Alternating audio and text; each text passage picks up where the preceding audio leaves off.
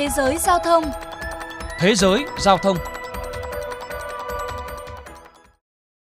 Quý vị và các bạn đang lắng nghe chuyên mục Thế giới giao thông phát sóng trên kênh VOV Giao thông Đài Tiếng Nói Việt Nam. Thưa quý vị, các công ty xe buýt tư nhân đưa đón gần 10 triệu trẻ em đến trường mỗi năm, chiếm khoảng 40% ngành công nghiệp xe buýt trường học tại Mỹ, đang đối mặt với nguy cơ phá sản do ảnh hưởng của đại dịch COVID-19. Để tìm hiểu vấn đề này, mời quý vị lắng nghe bài viết sau đây. Khi Glenn Ivory nhận được thông báo vào đầu tháng 3 rằng các trường học ở thung lũng Hudson của New York, Mỹ sẽ đóng cửa vì đại dịch COVID-19, ông đã cho đội xe gồm 20 xe buýt đưa đón học sinh của mình đỗ tạm tại bãi và nghĩ rằng chúng sẽ hoạt động trở lại trong vài tháng nữa.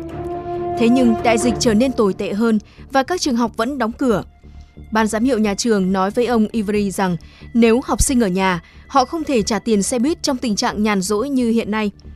Ông phải cho gần như tất cả 32 nhân viên, bao gồm cả con trai của mình nghỉ phép. Công ty đã tổn thất 750.000 đô la, vốn đang có doanh thu trung bình 2 triệu đô la một năm. Giờ đây ông lo lắng rằng khi các trường học mở cửa trở lại hoàn toàn, công ty của ông có thể không còn trụ lại để đưa những đứa trẻ đến lớp. Ông chia sẻ, chúng tôi đã kinh doanh hơn 60 năm, nhưng đây có thể là dấu chấm hết cho chúng tôi. Các công ty xe buýt trường học đang phải đối mặt với nguy cơ phá sản bởi nhiều trường giảng dạy từ xa. Còn những trường dạy học trực tiếp hoặc kết hợp cả hai mô hình thì các công ty này cũng đau đầu với việc chi phí vệ sinh và vận hành sẽ tăng vọt do nhu cầu chạy nhiều xe buýt hơn để đảm bảo học sinh được ngồi giãn cách. Thậm chí nhiều phụ huynh lo lắng nguy cơ lây nhiễm trên xe buýt nên tự đưa con tới trường học. Bà Tracy Carson, nhân viên phòng thông tin của trường Mason cho biết. Chúng ta sẽ không thể thực hiện giãn cách 2 mét trên xe buýt trường học, chỉ có thể ngồi cách nhau 1 mét. Vì thế, một số phụ huynh cho biết vào năm học tới họ sẽ tự đưa con đi học.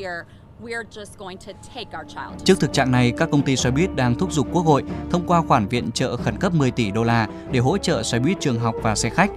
Kể từ khi đại dịch bắt đầu, gần như mọi phương tiện giao thông công cộng ở Mỹ đều gặp khó khăn.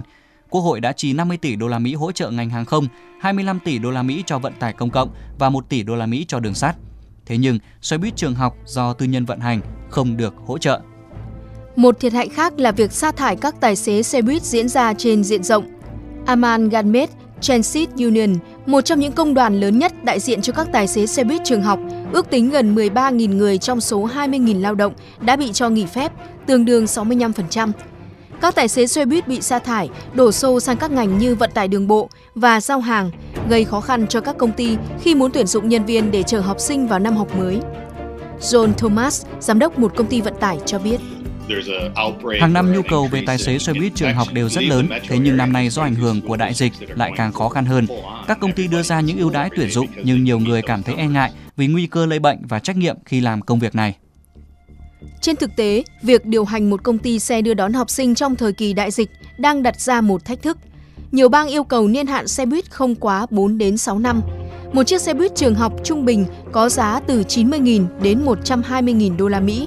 Phí bảo hiểm hàng tháng từ 2.500 đô la Mỹ đến 4.000 đô la Mỹ một xe buýt. Nếu xe buýt không hoạt động, khả năng hỏng hóc sẽ tăng lên. Các chuyên gia cảnh báo rằng, một khi công ty xe buýt đóng cửa, chính quyền sẽ không dễ dàng tìm kiếm công ty thay thế nhiều công ty xe buýt đã có từ nhiều thế hệ và đã xây dựng nền tảng về chuyên môn trong việc tuyển dụng và đào tạo lái xe để hoạt động trong một ngành được quản lý chặt chẽ. Mike Kenin, một người ủng hộ xe buýt trường học, làm việc cho dịch vụ xe buýt Lozen ở Minneapolis cho biết, không phải ai chúng tôi cũng có thể giao con được. Những nhân viên lái xe buýt trường học đều là những chuyên gia được đào tạo chuyên sâu. Còn tại Việt Nam để chuẩn bị cho năm học mới, những trường học tổ chức xe đưa đón đã tăng cường các biện pháp phòng dịch để đảm bảo sức khỏe học sinh, như yêu cầu các doanh nghiệp thực hiện hợp đồng đưa đón học sinh, đảm bảo vệ sinh phương tiện và người lái. Về phía doanh nghiệp vận tải, ông Nguyễn Văn Mạnh, giám đốc công ty du lịch Tân Toàn Cầu, đơn vị thực hiện việc đưa đón học sinh thuộc hệ thống giáo dục Nguyễn Bình Khiêm Cầu Giấy cho biết, kể từ khi dịch bệnh bùng phát vào đầu năm, đơn vị này cũng thực hiện đầy đủ nghiêm túc các biện pháp phòng chống dịch bệnh. Tôi đã phải thực hiện sát khuẩn, khử khuẩn xe hàng ngày con một ghế không phải ngồi chen lấn xe 29 chỗ thì bao giờ cũng chỉ chở 27 học sinh đảm bảo được khoảng cách tối thiểu nhất theo quy định. Ngoài ra trên xe luôn luôn có các bình xịt tay, các thầy cô đi theo xe hướng dẫn các con đeo đầy đủ khẩu trang và sát khuẩn trước khi lên xuống xe. Đến đây chuyên mục Thế giới giao thông xin được khép lại. Hẹn gặp lại quý vị trong các chuyên mục tiếp theo.